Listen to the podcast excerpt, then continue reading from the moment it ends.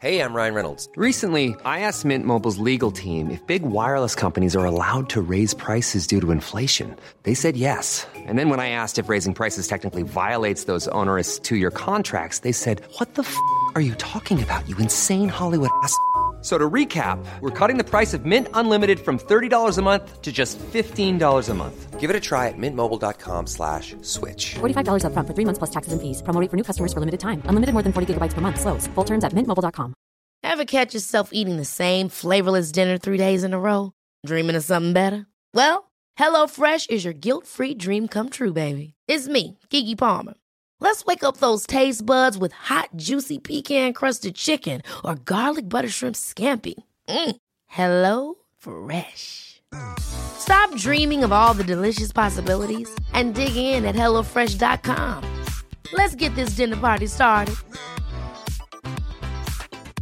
Quality sleep is essential. That's why the Sleep Number Smart Bed is designed for your ever evolving sleep needs. Need a bed that's firmer or softer on either side? Helps you sleep at a comfortable temperature? Sleep Number Smart Beds let you individualize your comfort so you sleep better together. JD Power ranks Sleep Number number 1 in customer satisfaction with mattresses purchased in-store. And now, save 50% on the Sleep Number limited edition Smart Bed for a limited time. For JD Power 2023 award information, visit jdpower.com/awards. Only at a Sleep Number store or sleepnumber.com.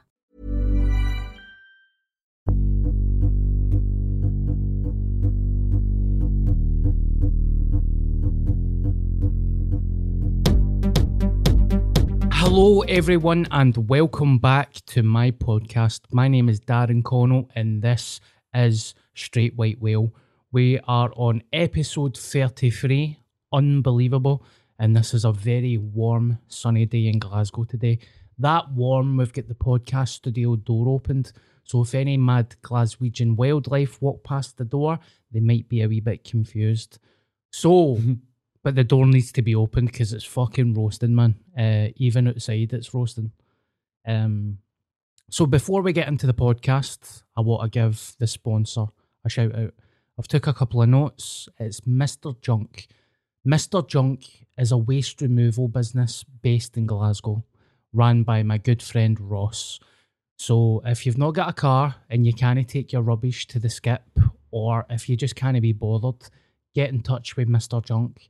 He can remove garden rubbish, uh, stuff that's in your loft, waste, anything at all. All the information will pop up on the screen when you click into the podcast. The link and his poster and his number will be there. So if you can't be bothered or if you're just busy, get in touch and he'll sort out your junk. Perfect, mate. Is you know that what I love about and I'm this isn't I don't do the sponsors, so but Glasgow City Council are a fucking joke. Yes. And I live in uh I, I've got like I put out like fucking I, d- I don't know why I'm just a fucking messy bastard I think but I put out like fucking four or five bags a week and I've got one wheelie bin and they they only empty my wheelie bin once a fortnight so every week bit of money somebody comes Mr. Junk takes your bags away takes them to the dump for you it's a fucking lifesaver you don't get rats like I stay in a tenement Mhm. and there's rats and all sorts if the, the bins just lie there. And uh, I may I, I use the service for just general. It's not even like couches and obviously it'll take away like couches and TVs and all the household stuff. Even just like the council don't fucking come and take your garden waste. I use shit like that. Uh, Yeah. with sort of private uh, people like Mr. Junk. So aye, it comes in handy, mate. And that's why businesses like Mr. Junk are doing so well now. And that's why they're so popular because Glasgow City Council are a bit shite. Mm-hmm. So I've used, I've not used Mr. Junk, I've used a similar business and it's easy. It's just like an Uber, but for rubbish, if that makes sense. Aye. I got an Uber here the day because it was too hot and the guy gave us a sweetie. I was like, I'll give him a pound tip for that. But then that mm-hmm. pound probably paid for the bag of sweets. It's a cycle of pure. What kind of sweetie was it? It was a sugar free War- Werther's, Original. yeah. Which I also found out the other night. I don't know how it happened. I dropped one in my coffee Wee bit of milk. Banging. Unbelievable. Toffee latte. Aye. To the point that I was like texting my mates. Ma- oh my god, man. You need to go to the shop, right? Get Weller's Originals. Everybody's married with careers and jobs, and I'm like, no, no, no, no. Get Amazon Prime on Werther Originals. So this is episode 33. It's been a week since I've been last in. I want to thank everybody for the comments. A lot of people are getting in touch, man. It's a wee community. We've built a wee community here. That's it's nice, very, man. very good. Um, I know that we've got a toxic relationship. Well, me towards you. Fuck, okay. I, I'm in, I'm in love with you madly. it's news to me. I'm madly in love with you, pal. You've got a girlfriend. You've got a career, and I, I don't know. I don't know. You idolise me. Yeah, basically, I feel like a horrendous cuck. It doesn't get to watch me shagging. I wouldn't. That's how much of a cuck I am, though. I wouldn't even watch a shag. I'd like go and make tea and all that while you're shagging. you would get the, you would get the post nut fucking refreshments ready for us. So it's been a week since I've seen you. A week since we've done the podcast. How have you been, mate? I've been good, mate. What, what's been going on the last fucking week, man? Um, I was at I was at uh, Blindboy podcast live last night at the O2 Academy. Is that the Irish dude? Mm-hmm. That wears a Polly Bagney seed. Yes. Interesting look. but Yep. Great, uh, great podcast. Um, he's very insightful. Um, and it was uh, Darren McGarvey was the, the guest, and the conversation was fucking absolutely top notch. Um, but the O2 Academy, it was like um, general admission, but seated. And I was just like, really? Couldn't they put a fucking seat number and row in it? Do you know what I mean? And just so we know where we're fucking sitting. Yeah. It's a free for all. During the interval, I came back and there was two guys in the seats that mean my missus were fucking Oh, sitting on. for fuck's sake. What's the deal with the bar? Was the bar opened? No, the bar was closed during the performance. Um, but they they sold two pint, like fucking, like fucking two pint cup of beer. Yeah. Like what the fuck, man? I didn't even know that you could fucking sell. Did you have a couple? No, no, not at all, mate. I was out. At the, oh fuck, man! I was out at the weekend. We could we could talk about that after I fucking um uh talk about last night. But went back to the seats. Two guys sitting there, and I'm like, ah, sake. like guys, I know we don't have tickets and all that, but that's my jacket. We were sitting there, and the guy was like, one of the guys was looking at me like pure, oh no, and the other guy was like, well what do you want me to do? And I was like, get out my fucking seat. That's what I fucking want you to do, you prick. And the two of them were just like, okay, big man, and just like toddled off. Fannies. Sat down, felt terrible. But felt pure terrible, man. fuck it, that's what they get. Play with feathers, get your arse tickled. Well, I suppose, but I mean, there was a fucking. I left my jacket, no even like hanging over the back of the seat like you would normally. I put my jacket over the seat, like actually over covering the seat. So they Uh-huh. moved my jacket and sat down. It's like, come on, eh, fuck. It was sold out as well. So all the seats were taken. So they've been stoning up the back waiting for the interval, and then I don't know, man. Probably looked at me and thought I was a fucking fanny. To be fair, I, I get hate that a lot, mate. I get that. I get that quite a bit. Yeah. Aye. Well, they'll look at me. People look at me and be like, "He looks like a big hipster," Mhm. and then I'm just like, "Don't fuck with me." It might And be the beard. I think it is, mate. They look at the beard and they do that. That cunt eats fucking. He's a vegan. Aye. Or, oh, what's the other shit? Brisket. He he says he subscribes to brisket YouTube channels. Aye. Fuck him. Craft beer lover. And they don't realise that you're unhinged. I'm a And stabber. Aye. That's a joke. That's a joke. But no, I went out at the weekend, right? And um, I'm not a big drinker. Aye. Like I'm no, I'm no sober, but I am sober. You know what I mean? Mhm. Like um, I don't drink a lot. And I went out on Saturday night. Um, my missus was away up to Inverness for a rave, and I decided to have a wee wild weekend to myself. I went out with a couple of old mates and get so fucked, man. It was unreal. Like, Steaming? oh, mate, I must have drank. Had three pints of like light beer, Mhm. like to ease myself in. Because the way that I like to sort of deal with a night out now is see all this like we'll do this and we'll do that. I can't be fucked with that because it never works out. The place where you are planning on going, You turn up, it's too full. You want to go somewhere else. So I'm just like, let's just meet somewhere and we'll just go off the cuff. See if we go somewhere and we have a couple of pints and somebody's deciding I'm not feeling it and they want to get him, that's fine. Ah. Let's not plan this mental night. And it's always like really good. It means like you like have a sort of more relaxed time. But I had like three um three pints of like sort of four percent lager. And then one of my mates was pure. I'm going to go and get a packet of cigarettes, and I'm just like, I'm, I'm an ex-smoker, so when I have a drink, I'm like, get get the fucking get the club, club fucking Marlboro Marlboro Red, like pure inject the fucking nicotine Aye. into my veins. So I must have drank. We went for there. We went to Slouch on Bath Street. I must have had ten White Russians, Oh. easy. So I had three pints. This is me having no drank any sort of substantial amount of alcohol in well over a year. Had fucking three pints of lager, with ten White Russians, and smoked for a full pack of cigarettes. So I woke up on Sunday, mate. I was fucking dying. I must have vomited about fucking ten times before I Oh. could muster up the energy to go and get food, which was the saviour. And then, mate, I'm I'm waking up in sweats even this morning, fucking Friday. I was out last Saturday night, and I'm still waking up pure. I feel Aye. fucked, man. Shows you how much alcohol pure affects you. It fucks you. I was thinking last week, last night when I was at uh, the O2 Academy, and, and my missus was like, "Do you want to get a beer?" And I was like, "Ah, "Do you know what, man? I think I might be done with it. Yeah. Like Aye. fully done with it, unless it is like a pint in a beer garden on a sunny day, and, and Yeah. like see other than that, see the binge drinking, mate." I was disgusted on Sunday. I was absolutely disgusted. Yeah. So, Hangover aye. from hell. and I'm still hungover. Yeah. I woke up this morning, I still had a wee bit of a sore head. I woke up yesterday morning, I was covered in sweat, and I'm like, what's going on? And I'm like, Fucks your diet, fucks your sleep, fucks your skin. The dark thought center. That's what Aye. happened to me the last time I had a drink. I had a week hangover, a week long hangover, and then I went out for a cure. And after the cure, I was like, ah, nah, man. "Aye, I'm done with It, po- it does, it poisons you. It's a poison. It is. That's what I said to my missus on Sunday. She was texting me, she was coming home from Inverness. And um, she was like, How do you feel? I was like, I poisoned myself last night. Like, literally, Yeah. there's there's no other way to actually say it. It's just green water that I'm fucking puking up. There's Yes. nothing in my stomach. And every time I lay down, I just like pure, I'm going to fucking puke again. I was just stoning pure.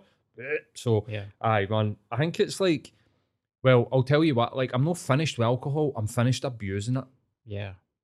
But then what I did have a thought about is like, what do you do with your mates on a Saturday? Do you know what I mean? Like, how do you, how do you still have that social life and connection to people that really want, that really enjoy doing that, that enjoy going out and abusing Your, alcohol? your friends get used to it. Um, I had a couple of non-alcohol Heinekens. After a while, see if you just announce to your pals that you're not going to drink, they get used to it. Right. And um, for the first couple of months or weeks, it's weird, and you always get that. Oh, have a drink, have a shandy.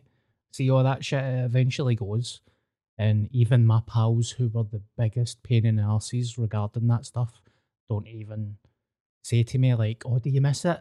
or that kind of shit. So that doesn't happen. So good times ahead. Well, mate, I've I've no drank with any sort of regularity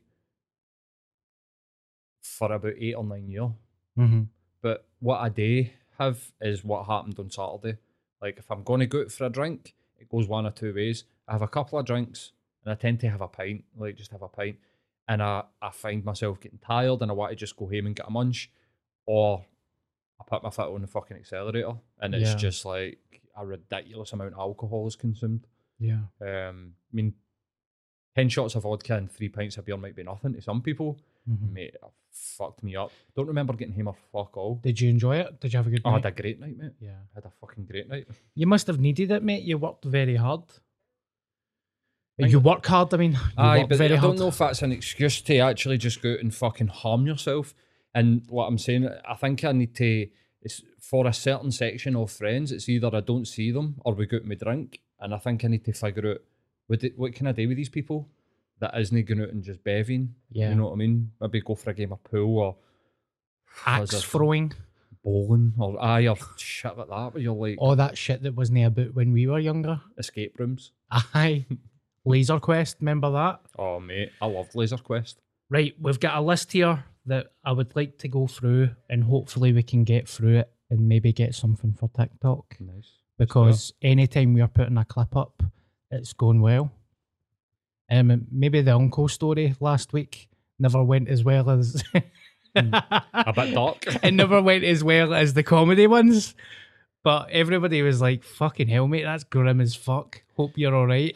I was like, I find it funny.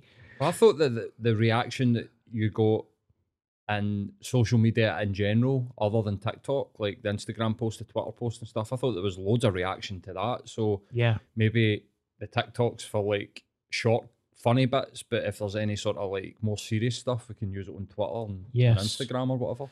Actually, I'm kind of blown away with my social media recently. The random acts of kindness of complete strangers that have seen me do stand up or listen to the podcast.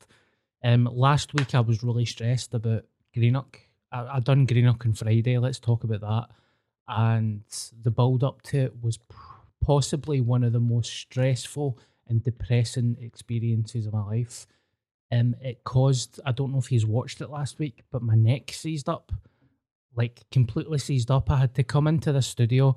Now, me and Paul, like I class me and Paul as mates now, but like I went and my neck was fucked. We're setting up a podcast studio, and I'm like, Paul, can you grab my neck and just squeeze it, like, like squeezing the pressure out my neck. I was so like Tense. tense, aye. So I booked a massage after that, um, and I went up to a place in Woodland Road called Woodlands Herbs and Spices, and it's right beside Mrs. Falafel. And the guy was giving us a, ma- a massage, and I was greeting. Like the, the pressure was just so much, but it was like relief. Mhm. It wasn't a pain. I was just like, thank fuck Aye. he's getting in about this. So I and I went on my social media last week. Uh, ticket sales weren't very good, to be honest. Um, it's been quite a stressful experience when stuff that is no working and it's no your fault. Mm-hmm. Do you know what I mean? Aye. Like so, everything that I was supposed to do, I'd done, and then people that are supposed to be helping me are no helping me Aye. Mhm. and it led for me to have this mini breakdown on my social media last week and flat out just say ticket sales are terrible um no posters have been put up wasn't it the venue's fault it wasn't greenock's fault Mhm. beacon arts centre was absolutely lovely the venue was stunning the manager was amazing with me she was a lovely person and the gig ended up amazing but see, when you're giving somebody 20% to kind of work with you and they're not working with you, it was just a horrible experience. Mhm. But when I tweeted, look, ticket sales are not going that well, how, how are they supposed to go well when there's no posters in the town and No promotion. no promotion? Aye. So, in my term, I think it went viral. I mean, people were retweet. See the amount of retweets it got. It was a hundred seats. I think I sold about sixty tickets. Considering there was absolutely no promotion whatsoever, Uh huh. and that was just through my social media, I was blown away with it. Aye, mate. See, if I had a team behind me that supported me for day one, that would have sold it. Hundred percent agree with you, mate. It would have sold it. Plus, I don't. I mean, I'm not caring if it sells out financially. It's just I need a crowd, and it was such a lovely gig, man. See, I went up and uh, it was so weird. It's such a weird experience, Paul. Cause see, before it, I'm like shaking. I'm scared. I feel sick with nerves, Right. and then I get on stage and I just do that, and it's just amazing. And then after stage, I'm back to fucking being a gargoyle. Uh-huh. But Scott Scott Agnew was my support act. I asked him to asked him to do 20 minutes and he was a bit of a greedy boy. He done 30 minutes, but that's all right. I don't mind because he was funny as fuck. Mhm. And I'm still paying him the same as well. So I'm like, do whatever you want, mate. And he was funny as fuck. So see the support that I got from like you, friends, social media people, and people that are in the comedy circuit, it was unbelievable. right. So that's restored my faith in humanity, and it's took away uh, a wee bitterness that I had. Like, how come, things are not working out for me, or how come I'm not getting that, or how come I don't get a chance when really people support you, man, and people love you. It's Mhm. just that people are always live, they're living their life and they're caught up in their own shit, just like I'm caught up in my own shit.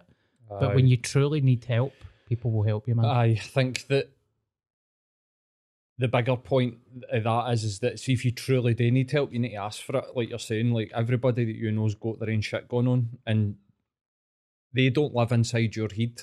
You know what's going on in your life, and you're hoping that somebody pops their head up and goes, "I'll help." When I think the reality of the world, do I think that this is right? I mean, right or wrong on this? The reality is, is that sometimes you need to be like, I'm struggling. Now, last week you were saying, I'm struggling to sell tickets to this gig, and it's no your fault because the promotion just never fucking happened. Um, but to, to feel that sort of like response for people that you know and don't know, yeah. more importantly, I think, um, is incredible. And go for like what, what we're talking, fucking under 30 tickets sold at the start of a week. Couple of posts on a social on your social media to doubling the ticket sales, and like you're saying, if a poster had went up a couple of weeks earlier, the gig would have probably fucking sold it. I think that's amazing, and it must Mhm. be so reassuring to you to be like, right, fuck, Yeah. you know what I mean? You don't need, you don't need to give twenty percent No. to somebody to book the beacon. You could just date yourself and promote it yourself Yeah. and make sure that the posters go. Especially somebody that doesn't give a fuck. And again, I need to stress the Beacon Arts Centre was 100% amazing with me. But it was like, it was like a form of Chinese whispers. So like the the guy that I'm supposed to be working with is not communicating with me. He's not communicating with the venue. So me and the venue are like that to each other. What's happening? We are starting to get annoyed with each other because it's this guy's fault. But the Beacon, I'm no bad mouthing the Beacon. It was a beautiful venue. If I ever get a chance to go back, I will return. Um, it was lovely, man, and it was a great gig as well. Like, uh, I what a start! It was just such a lovely start, and it was the same night as Ed Sheeran and stuff. So it was like, Carnage to get sixty people in was was good. A good result. How did the actual gig go? Like your performance and the crowd reaction and stuff? Do you know it was quite funny, right? See, because of the lack of promotion, Mm-hmm. um, not because of the beacon. Uh, obviously, it's a Betty White reference, right? So there's a Golden Girls poster. There's nothing really that says anything about the show apart from Bobby from Scot Squad. Right. So I gen- there was a lot of gay people there, right? Really? Scott Agnew's Scott, gay, right? aye, of course, Scott right. Agnew's Scott, gay. like a pure Scottish comedy Aye. gay icon. So he had gay mates there, but I think there was a couple of gay people there just because they thought it was like a Golden Girls thing. And I think maybe they thought it was like a drag night or something. Right. So I went up. There was a lot of Scot Squad fans there as well, expecting Bobby. And I went up and I was in absolute relentless, just dark humor. I don't want to give away my material, but like complete opposite of Bobby for Scot Squad. Uh-huh. And but don't get me wrong, people uh, really enjoyed it, and it was such a mixed bunch, such a like gay guys, old women, um, army. There was a couple of army veterans there, and there was a full blown smackhead in there as well, gouching at the back. So I Your people then? that's the type of crowd that I get. But aye, it was amazing. And if you're if you're listening and you've been, I want to thank you for coming. I also just want to thank people in general for being nice. Thank you for being my friend. But see my mates during all that, some of your mates they your fucking tits in, man. I'm in a WhatsApp group, right, with my mm-hmm. pals. And see when you're going through something that stressful, that's when horrible thoughts enter your head. Mhm. like thoughts that are no normal. Like why am i doing this? Should have got a trade. I should get a real job. I'm no good enough. All that type of Back stuff. to the trolleys. exactly. Mm-hmm. and when i'm saying this during a group chat saying nobody's retweeting my stuff nobody's helping me my mate's just like ah, ah, it'll be all right. Just get on with it. It'll be funny. And then he changed the subject by saying Does anybody um, judge me for still liking Kevin Spacey? Because you can say what you want, right? But see House of Cards. House of Cards was fucking brilliant. and I'm like that with my phone. it takes a certain I mean, it takes a certain type of psychopath to hear about uh, a a world renowned actor raping children and think, oh no, that means the next season of House of Cards is going to be fucked. Yeah. That's a psycho. Like I would say to your mate, I don't know who that is. Seek help. Aye, seek help. I mean, he won't listen to the podcast, but I've got other pals I know that I know they try to be nice, but they're just like, ah, you, you, you just got to get on with it, ain't you? Mm. My my brother's like that, right? Swear to God, my brother's like that. Uh, I remember no Jerry, my uncle that died. It was Jerry's brother died, right? Right. And when he died, everybody was gutted, right? I think I've said this on the podcast. I swear to God, man, the cunt wasn't even in the coffin yet. And my brother was like, ah, could be worse, eh? Like, what? His body's not even cold yet, mate. Aye. How could it? How could it be worse for your uncle? He's dead. he does it all the time, but like during COVID, I lost my hair, I lost all my income, 13 grand's worth of work or something. Back in with my mum and my dad, uh, weight gain. And he's like, ah, but at least you've not got any veins. And um, there's a guy in my work that's got a BMW and he can't pay his BMW off. I'm like, I don't give a fuck. I don't give a fuck about some fat random cunt in your work that I've never met in my life. I hope his fucking BMW explodes, man. Speaking about K-Pax, Kevin Spacey, have you seen K-Pax? Who's who's K-Pax? It's a film when he's an alien and he eats a full banana in it, unpeeled. An unpeeled banana. That's the only thing I kind of, when Remember? people talk about Kevin Spacey, I'm like, well, he ate a fucking banana with the peel still on. Obviously, he's a beast. Mm-hmm. And he enjoyed it as well. Did they actually do it? Aye. Ugh.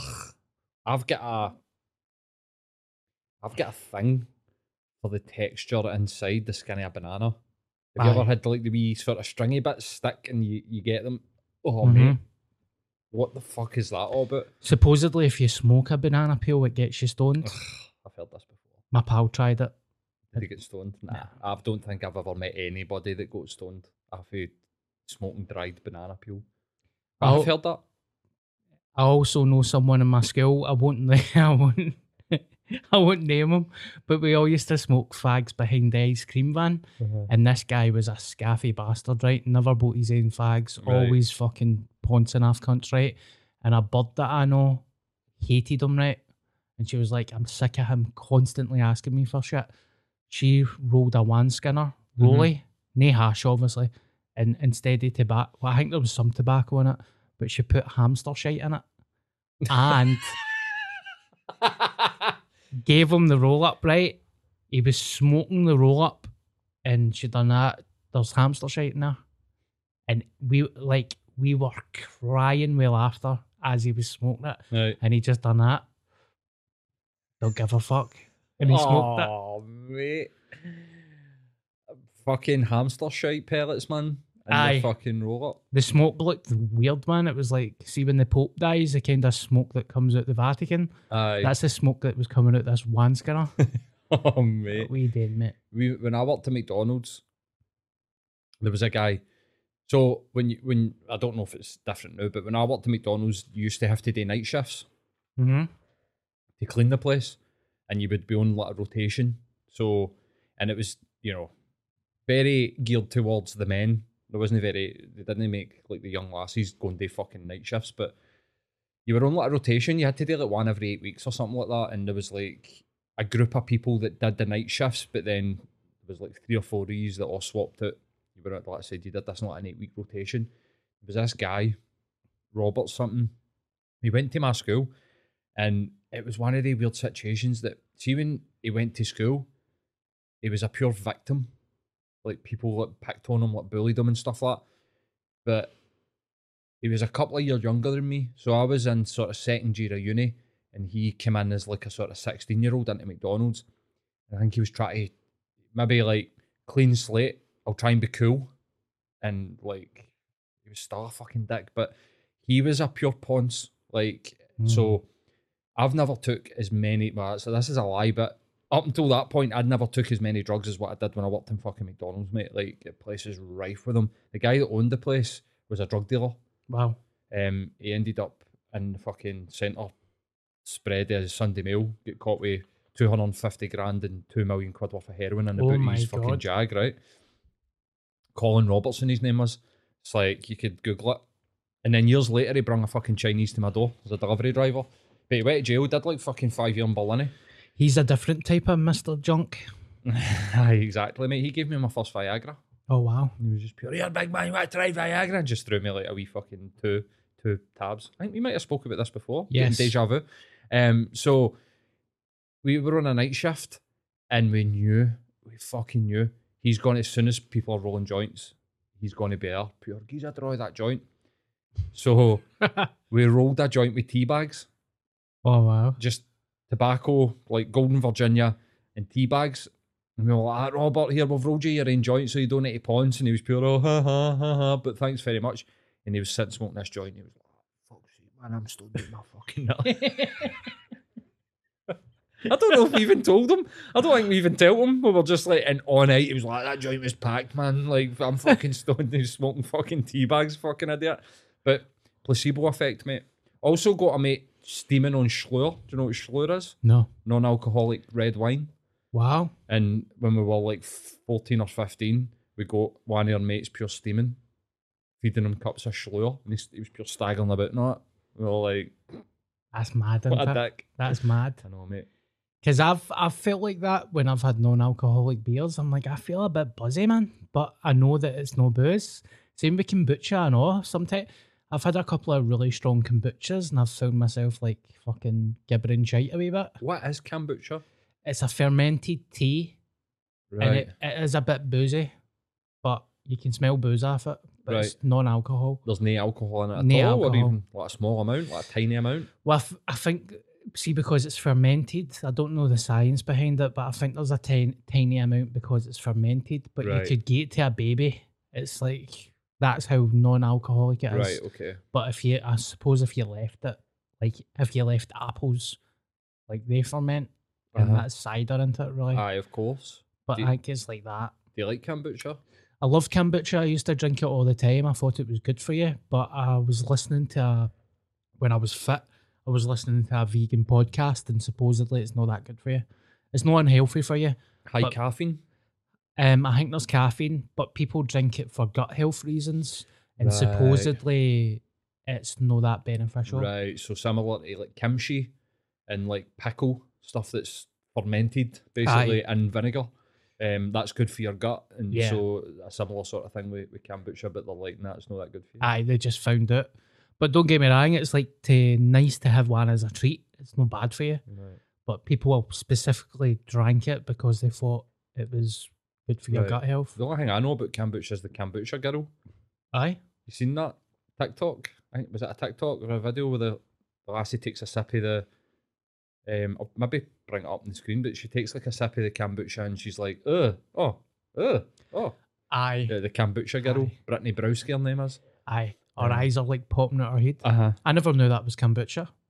Right. Aye, you know the meme bot? Aye, aye. aye, aye, aye, absolutely. The some of the memes with that stuff is amazing, like warm bucky, all that type of shit. Aye. What's next on the On the list? Yeah. Uh, A lot can happen in three years, like a chatbot may be your new best friend. But what won't change? Needing health insurance. United Healthcare Tri Term Medical Plans, underwritten by Golden Rule Insurance Company, offer flexible, budget friendly coverage that lasts nearly three years in some states. Learn more at uh1.com. Hold up. What was that? Boring. No flavor. That was as bad as those leftovers you ate all week. Keke Palmer here, and it's time to say hello to something fresh and guilt-free. Hello Fresh. Jazz up dinner with pecan-crusted chicken or garlic butter shrimp scampi. Now that's music to my mouth. Hello Fresh. Let's get this dinner party started. Discover all the delicious possibilities at hellofresh.com.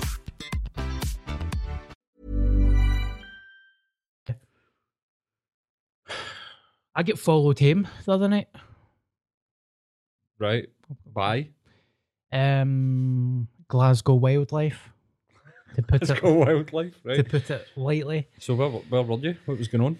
So I was meeting friends for a sober cup of tea and a chin wag. And we went for a McDonald's after it. Got to about 10 o'clock at night. It was really sunny as well, still light. And I was like, I'm going to walk it in, man. I've had a McDonald's, feel a wee bit guilty, going to get a walk. Mm-hmm. And I, I am hypersensitive to my surroundings, by the way. I don't know if it's a problem, but I I can judge a character instantly. I can walk into a pub and I can feel an energy, Mm-hmm. and I'm just like, I don't like this. Let's go. I can always sense a fight before it's going to happen. I've always been like that. My my mates know me for being like that. Even some stand up comedians, like there's some uh, stand up comedians in Scotland that have been outed as fucking sex offenders, right? And ah, bef- before that happened, I was like, ah, he's a cunt. Uh, something's ev- not right with him. Everybody's like, ah, don't get me wrong, I never expected that. But Aye, I was like, that guy's something? a cunt. I I- hate him. I'm I'm the same. Aye. and it's it's a symptom of uh, high anxiety and fight or flight, which I lived in, and I think like for well over a decade, for the majority of my life. But it's something that I've chosen to keep hmm because um I like that. It's Yeah. like it's like that's the sixth sense, isn't it? Like you, you walk by somebody, you take a look at their face, and you're sort of like, I'd need to watch myself with them. Aye. And I think that's a superpower, mate. But that is a symptom of the fight or flight response. Like uh, colors are more vibrant, sound is more. You, you're you're basically scanning your surroundings for danger at all times, and you start to patterns start to emerge in the brain. So, like what you're talking about with these uh, stand-up comedians, they'll probably remind you. Probably unconscious, unconscious, but they'll remind you of somebody hmm who has proven them. See, when you're younger and you're like shocked that people are bad or they do bad things, then as you get older, you're sort of like, I kind of knew that was going to happen. I, I knew something wasn't right with them. Yeah. It's because you're actually learning for these previous experiences and your fight or flight is sort of like making you hyper aware. That's it's, called, called interesting, by the hyper awareness. Um, That's that's cool, by the way. I never knew that. It kind of reminds me of my ma when something happens. She's like, I always knew he was bad. Like aye. old Scottish grannies kind of say that. It's the same way emotions, mate. I'm hyper. I'm. It's called hyper vigilance. You're Uh-huh. being vigilant, but hyper awareness is like I think if you can learn to bring that down, I think it becomes just hyper awareness. But also makes you really compassionate because you're aware of how somebody's feeling. Like if you ever said something to somebody, and you see a look in their face, and you're like, "Oh fuck, man." Do you know what I mean? You, you think about it later. You're like, "Fuck, man, I really like upset that person." I used to do that constantly. Yeah. So that I've makes you it makes you compassionate and empathetic. Well, but like you're saying, if there's something going on and you're like, mm, mhm. then you're like, I need to watch myself here. So if somebody's following you fucking home at night, you're going to be like, watch what the fuck's coming, going, to, what's going to happen here? Do you know what I mean? I have had that with other circumstances. I remember my mate phoned us once, and straight away I was like, "What's wrong?" And he done that. "Uh," I was like, "What's wrong?" And his granda was dying. He was sick. I was like, I knew there was something wrong, man. I could just tell mm-hmm. with the tone of his voice instantly, straight away. Yeah. That can become disordered, such as I've got a friend who told me a story about during during COVID. Every time the phone went and it was his ma, he would almost go into a panic attack. And I was like, what, what were you imagining? I was just imagining they were going to be, I was going to be picking up the phone while your dad's got COVID or something like that and they're old. Mhm. So that becomes disordered. It's different if you wait, right? Like you pick up the phone, you're like, oh, what's this? You don't go into panic, and then you hear the tone of the voice, and you're like, what's wrong? I know something's wrong. That's that's good. That's a good use of sort of hypervigilance. But people become hypervigilant about like, what do they think of me? You know, oh, everybody's going to think I'm such and such because I'm wearing, and then it's like, no, no, no, you're in like a disordered Aye. version of it. Well, Mama's like that with me. Sometimes I phone her. She's like, "What's, What's happened?" wrong? Aye, and you're just like nothing. I'm calm down." fucking lying in my farter watching RoboCop, I just thought I'd phone you, ma. Picking popcorn off your belly. Like um, what's happened? Like a of popcorn's on my belly button. It's So- weird that you were saying about being hypersensitive to colours and stuff because when straight away I knew that the guy was going to do something. I was at the left hand side of the street and he was at the right hand side of the street, and I could see him uh, slowly cross the road, but it was at a snail pace, and he was going in front of me. So I stopped walking. Straight away, I just stopped. And I was like, I know he's going to do something. I know he's going to say something. So as he, that's me, as he was coming there, I stopped and then I crossed over the road to walk ahead. Mm-hmm. Maybe a minute later, I just heard, excuse me, excuse me. And I was like, here we fucking go. Turn round. I need to get back to Govan, mate. I need to try and find my son. Is it cool if you give us 30 pence for a bus? I was like, ah, look, mate, if I had change, I would give you change. But because everything's card, I don't have any change. If you go to 20p, I was like, no, mate, sorry. But he was like, he was very close to me to the point I was like, he's getting fucking near me, man. Mm. And that's when I like started to hear traffic, started to hear um wind go through the trees, like everything. Cars, the colours of cars and all that. Everything became it was like an echo just fucking dropped. Yeah, like something like that. Uh-huh. And so at first I was scared, but then the scaredness turned to like anger.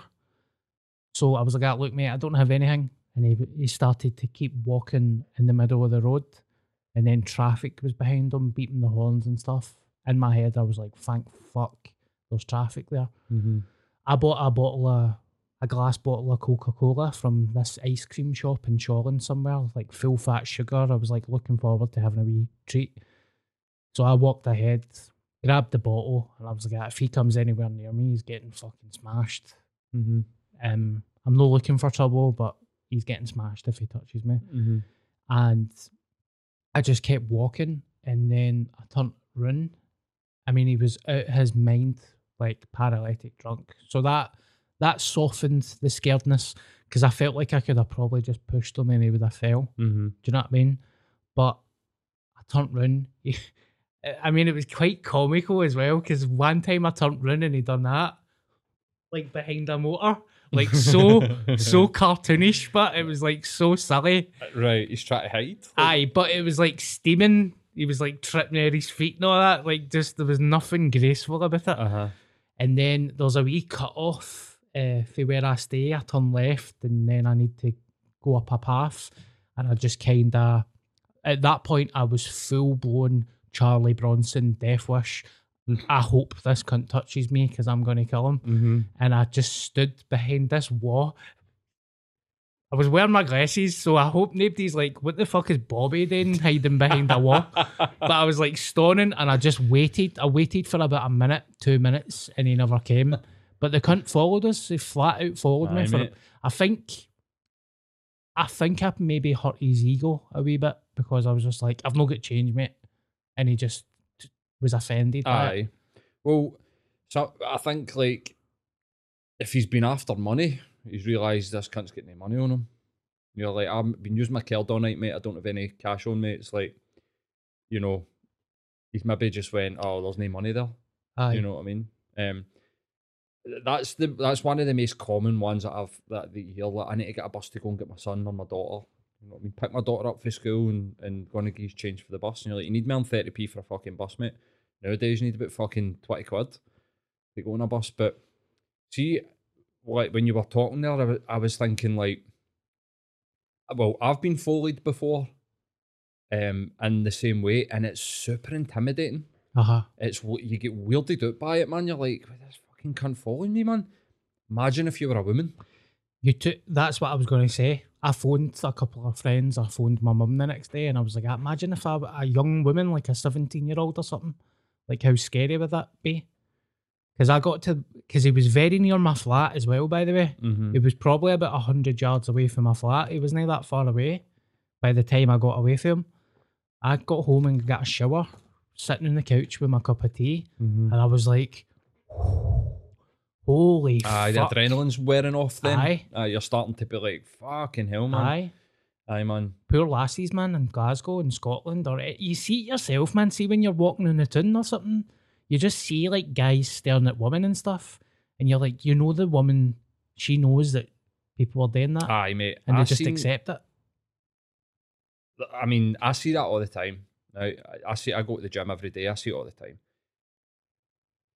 It is what it is, but I seen one the other day where I was like, "Fuck me, man!" Like the lassie must have been no older than like 21, 22, which means that she could have probably been about fucking fifteen or sixteen year old. Do you know what I mean?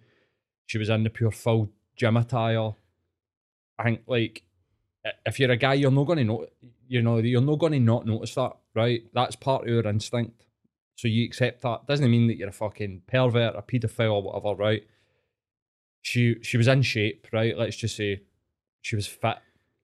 But mate, there was an old guy, man. He must have been about fucking sixty year old, and he was on one of the benches in Sauchiehall Street, and she walked past, and he was just staring at her every single fucking step that she walked past him. I was like, fucking hell. And then he looked at me and was like, pure, oh, aye, big man. And I was just like, I just didn't even say it. I just didn't even react, man. I was like, mate, that's pretty fucking disgusting. Like, she's not wearing that gear for your attention. She's not wanting you to be fucking perving on her. Mhm. And you're like a fucking, mate, he's fuck, he was like an owl. His fucking head was spinning, trying to fucking just keep Aye. his eyes on her. It's like, what do you get for that? Aye, it's like also have you never seen a, a good looking woman? Like Well, see, see to be to be in that regard, an old guy like that. I mean, they never got women like that when they were younger. Nobody was going to the gym. You know what I mean? Like, no, no young lassie was cutting about with fucking leggings that are riding up their arse, and you can pretty much see everything. You know what I mean? Like, so on that, I understand like the the instinctual, like, oh my god, look at her. But then you need to control yourself. Like, one, you're in public. Two, she doesn't want you fucking staring at her. Mm-hmm. And then what would compel you to look at another guy and be like, oh, aye. aye. It's like, mate, you know what I mean? Expecting you to do that. Oh Exactly, mate. Exactly. Hey, this is why I'm a member of this gym, my man. Aye, exactly. we weren't even in the gym, mate. We were on Sauchiehall Street, just walking down the street. Lassie Oh was just God. fucking walking down the street. The gym is a is a different environment. I've had conversations with people in the gym. Um, I went up to a guy one time in the gym and was just like, "You need to give that a buy," because you could see the the the woman moving for fucking bit to bit in the gym, and the guy following her. Um, and then I, I- the final straw for me was as he went up and asked for her number, and she was like, "I'm not interested, mate." And then he just continued to just stare at her, and I was like, "There was a PT there. Um, this was years ago." Um, in the Cali gym at Cali University, and there was a, a guy there, and, and I was like looking at him, signaling, and you know, like being like looking backwards and forwards at the situation, and the guy just like walked away, which is maybe kind of understandable. It was a big guy, and I just couldn't, I couldn't take it anymore, mate. I just went up to him. I was like, "Ah, "You need to fucking give that a buy, mate. She's not interested in you." And he was pure. he- was like, "Fuck off," and I was like, "No, I won't fuck off." I was like, "You need to fucking. You're a, that's the, you're intimidating her. She's coming here to work out and get fit and healthy, and you're fucking perving on her, and worse, you're approaching her." And she said, "No, leave her alone. All you need to do, mate. Go on with your fucking workout."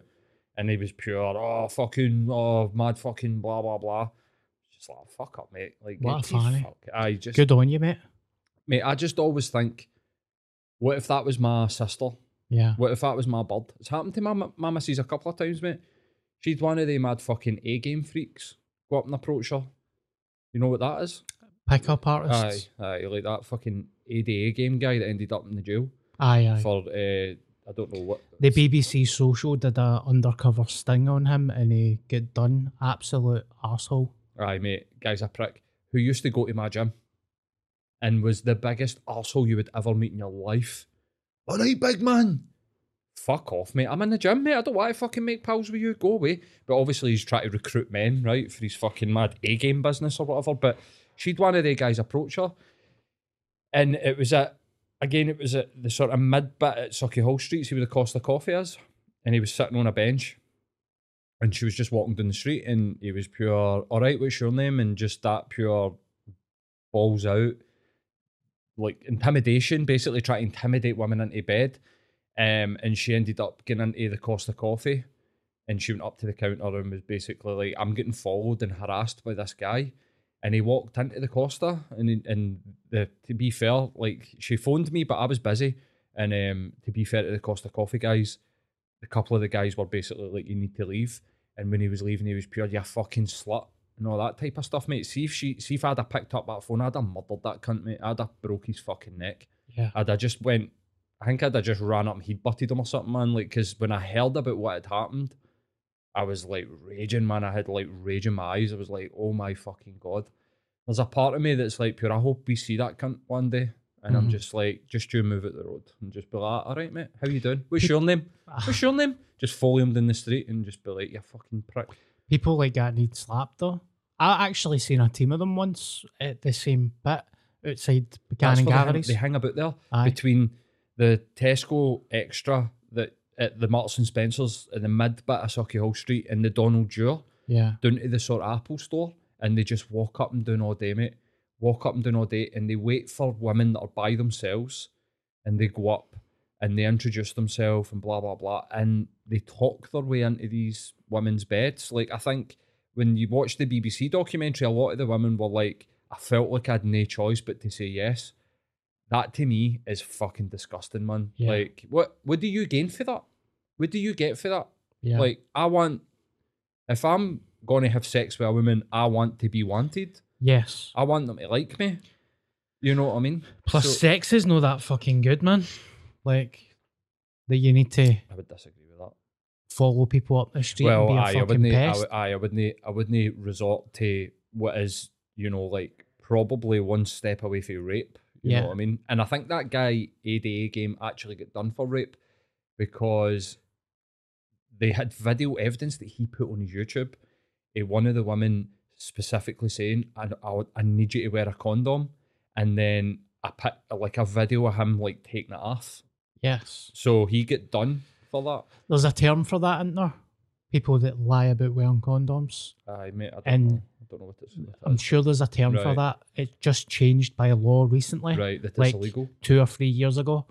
Um, and you can get done. I don't know if it's cla- I don't know if it's rape, but it is like, you know, serious sexual assault, like Exactly. a form of, a form of sexual assault. Aye. See if there's any guy, like I don't, I don't, I feel compelled to say this.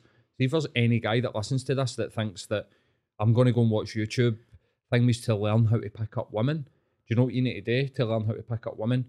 Be nice, improve your life, and actually be attractive.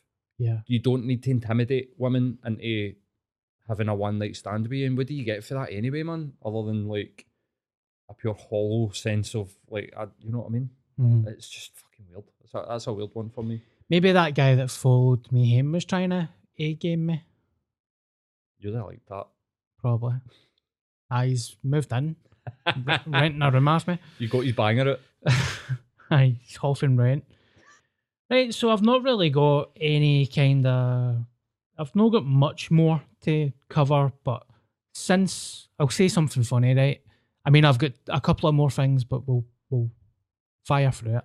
Russell Brand has started doing cold water therapy. He's been at it a while, I'm sure. Has he? Aye. He did a he did a podcast with Wim Hof. Oh, did he? Right, okay. Uh-huh. So I seen a video then- the other night. right. Oh my god. What was he doing? Well, I was lying on the couch watching the telly, got distracted by my phone, and I was just like, all my justification of hatred is completely normal. He was just in an ice tub in his garden. Do you not like Russell Brand? I don't like him anymore. Cold water therapy's got a lot to play in that. I don't know. I think he's quite dodgy, mate. There's something about him. I wouldn't be surprised if there was a Me Too thing about him. Well, I think Uh, he's outed himself on on some of the fronts. Yeah. I think he's a very talented actor, very funny comedian, but he's went down this weird. Uh, he's like a diluted version of Jim Carrey, but not that Aye. good. He's been doing this almost messiah complex thing. Yeah. he?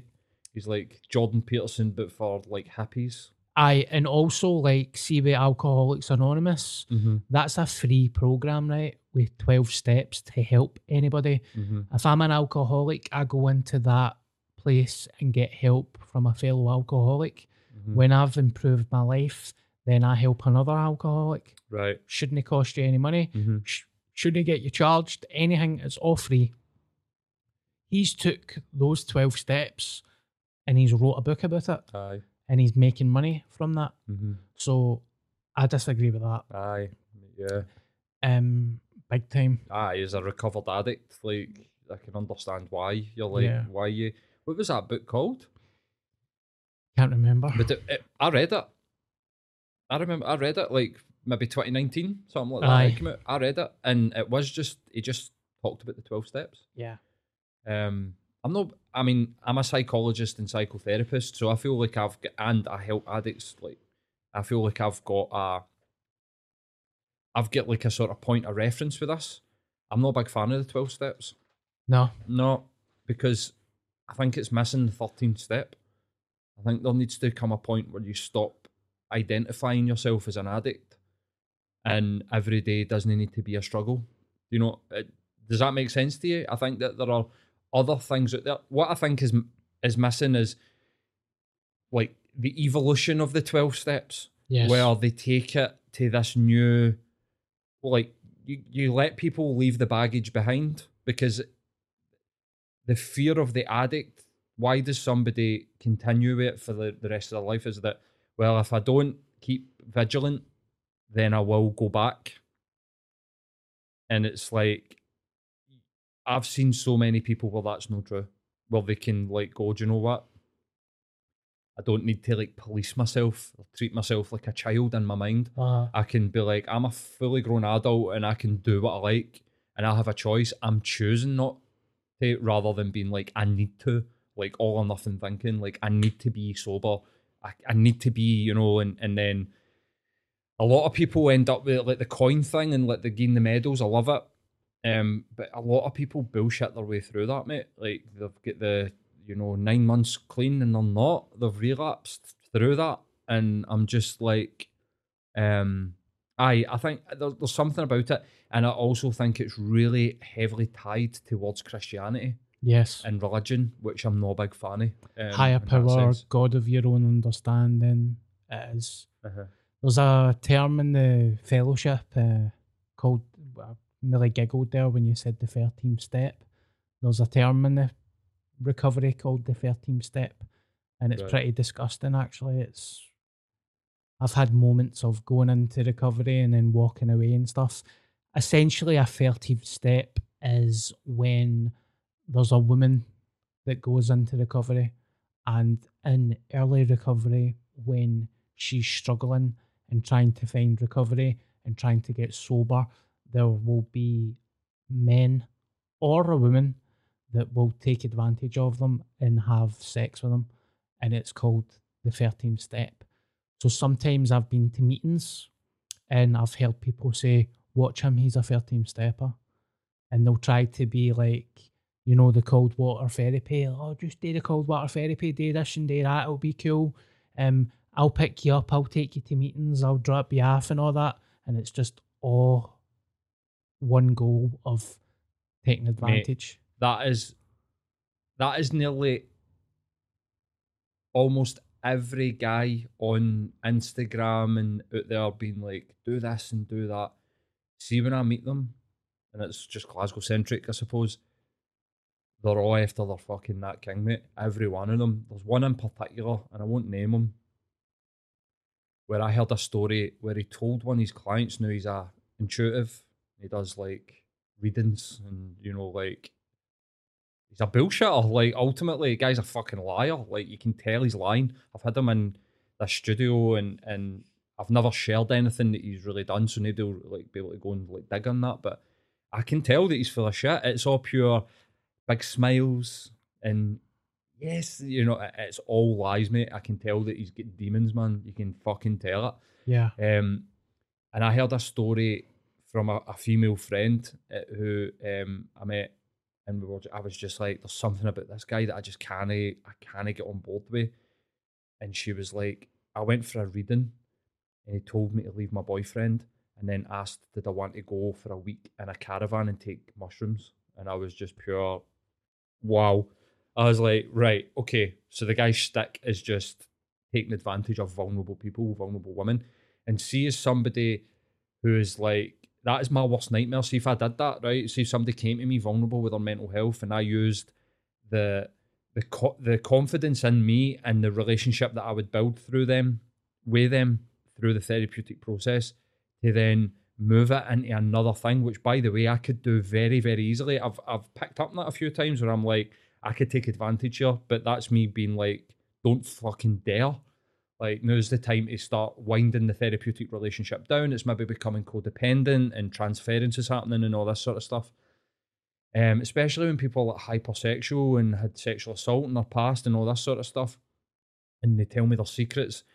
Um, that's my worst nightmare for myself. It, and it enrages me when I see it happening because I'm like in my head, like, don't ever fucking do that. Yeah. So there's like when I see people like that, I'm like I get I get angry at it where I'm just Yeah. like I can't. But what can what can I do about it? Do you know what I mean? Like, and eh, as far as I know, nobody's made any complaints about the guy, but I've heard just a couple of stories where I'm like, my red flags are fucking Yeah. flying high here because You know it'll come though. probably Eventually. mate, probably mate, aye, probably. It will Um, come. Aye. All you can do is just keep being you. I mean, I remember a friend got in touch with me, a beautiful woman, right? Absolutely stunning. Like fucking, she looks like a, an angel, stunning. And she told me that she was struggling with alcohol and uh, she was like, I want to go to meetings. My first response in my brain was, she's going to get fucking ate alive. So I had to phone female friends that were in recovery. I had to say to them, this is a horrible conversation, but we know what's going to happen. Um, you need to res- surround yourself with her. You need to take her to female meetings. You need to take her to gay meetings as well, which is safe, which is a, a safe place. 13 stepping can be that bad that women will go to gay meetings to get recovery Uh-huh. and avoid regular meetings. So for the first kind of while of her recovery, she was going to gay places and and female uh, uh, meetings, Mhm. and she did say, "Do you know, when I first spoke to you, I thought you did. It was a wee bit of an overreaction, but now being in recovery for a year, I understand." She's like, "I totally get it." So pretty horrific, isn't it? Aye, mate. That's fucking. I mean, I didn't know that that was the 13th step. Yes. You know what I mean? Very, very common, mate. It's heartbreaking. There's a lot of things with Bill W as well. I think he, I don't know if this is 100% sure, but I think he tried to make a 13 step. He was mad for acid and psychedelic drugs. Right. And he said in early recovery that it helped him. I think 100% Yep. that's true, mate. And I think he tried to add to that, to the structure. And Ma- it that that could away. be it now because psychedelics are now being researched in the, the, the psychedelic centre in LA. Fucking, there's one in London and there's one, they're, they're popping up everywhere and they're looking at how the holistic healing power of psilocybin, MDMA, and all sorts of stuff that we don't really understand and we've maybe abused in a sort of party sense. So, Well, if um, they need human guinea pig, pigs, me and Paul will do it. mate, I'm pretty much a fucking human guinea pig at this point. As long as you don't smoke the shite, uh, like my pal Gordon. Imagine that. Imagine it. Imagine it. did Smoked the roll up, and it was like a fucking DMT hit, man. And the hamster shite took him to like a new fucking plane. He came back pure. "Oh, I'm so woke now. Like, Or imagine like if I was in the swimming one day and I, I seen him for the first time in 15 years. I'm like, "Ah, mate, you alright? His eyes were all squinting and all that. It's never been the same since I smoked that roll up. I, I'm scared of hamsters. I can't, when I hear a squeak, I can't, I cry myself to sleep. he's on a permo. Aye. So I think we've done an hour. We'll, Aye, mate. we'll wrap up. There's a quick thing that I feel like I just need to say it because it's quite funny. I don't know why I've put it down. I've got Dustin Hoffman in Tootsie or Robin Williams in Mrs. Doubtfire. If you had to pump one of them, which one would it be and why? Tootsie. Tootsie, aye. Aye. Aye. Fucking. And I think that's because if you ever seen? have you ever seen? Uh, well, first of all, Robin Williams is a gorilla. yes. So I don't know if I don't think he was waxing himself. I think he just went for the full gorilla Mhm. underneath that suit. But have you ever seen the horror trailer of Mrs. Doubtfire? No. Have you not? I'm going to take a note of that because that sounds amazing. So basically, somebody's like done took the audio off of the trailer of Mrs. Doubtfire and turned it into a fuck, or maybe even just made it like for the footage, and they've made it a horror movie, and it's terrifying. Amazing. It's fucking terrifying, mate. So I look at Mrs. Doubtfire like the fucking nanny in Omen now, Wow. and I'm just like, "Ah."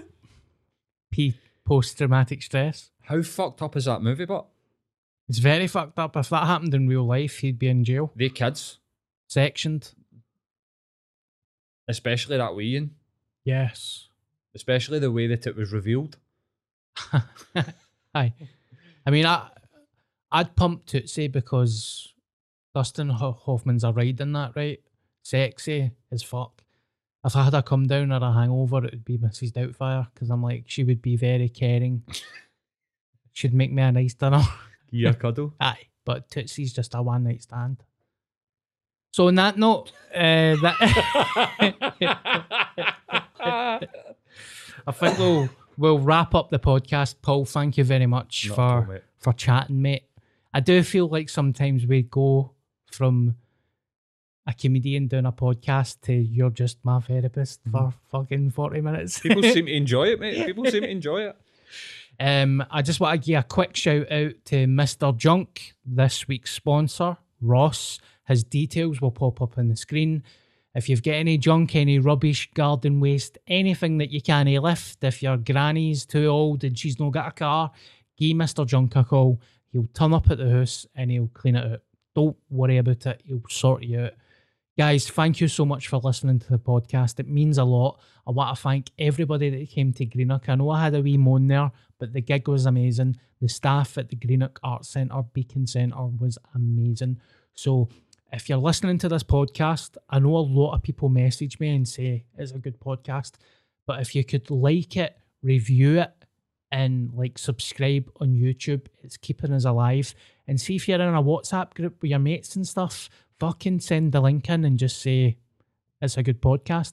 Your support means a lot. I love yous very much. And I'm going to go and watch Tootsie and have a wank. Ah, ruined another podcast.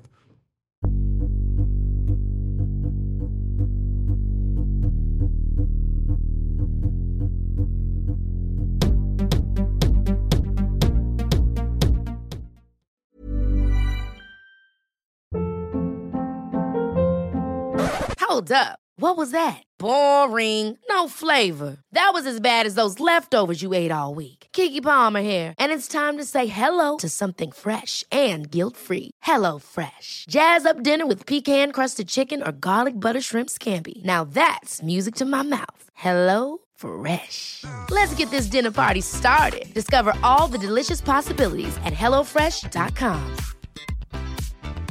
Even when we're on a budget, we still deserve nice things. Quince is a place to scoop up stunning high-end goods for 50 to 80% less than similar brands. They have buttery soft cashmere sweaters starting at $50, luxurious Italian leather bags, and so much more. Plus, Quince only works with factories that use safe, ethical, and responsible manufacturing. Get the high-end goods you'll love without the high price tag with Quince. Go to quince.com slash style for free shipping and 365-day returns. Imagine the softest sheets you've ever felt. Now imagine them getting even softer over time. That's what you'll feel with Boll and Branch's organic cotton sheets. In a recent customer survey, 96% replied that Boll and Branch sheets get softer with every wash. Start getting your best night's sleep in these sheets that get softer and softer for years to come. Try their sheets with a 30-night guarantee. Plus, get 15% off your first order at bollandbranch.com. Code BUTTERY. Exclusions apply. See site for details.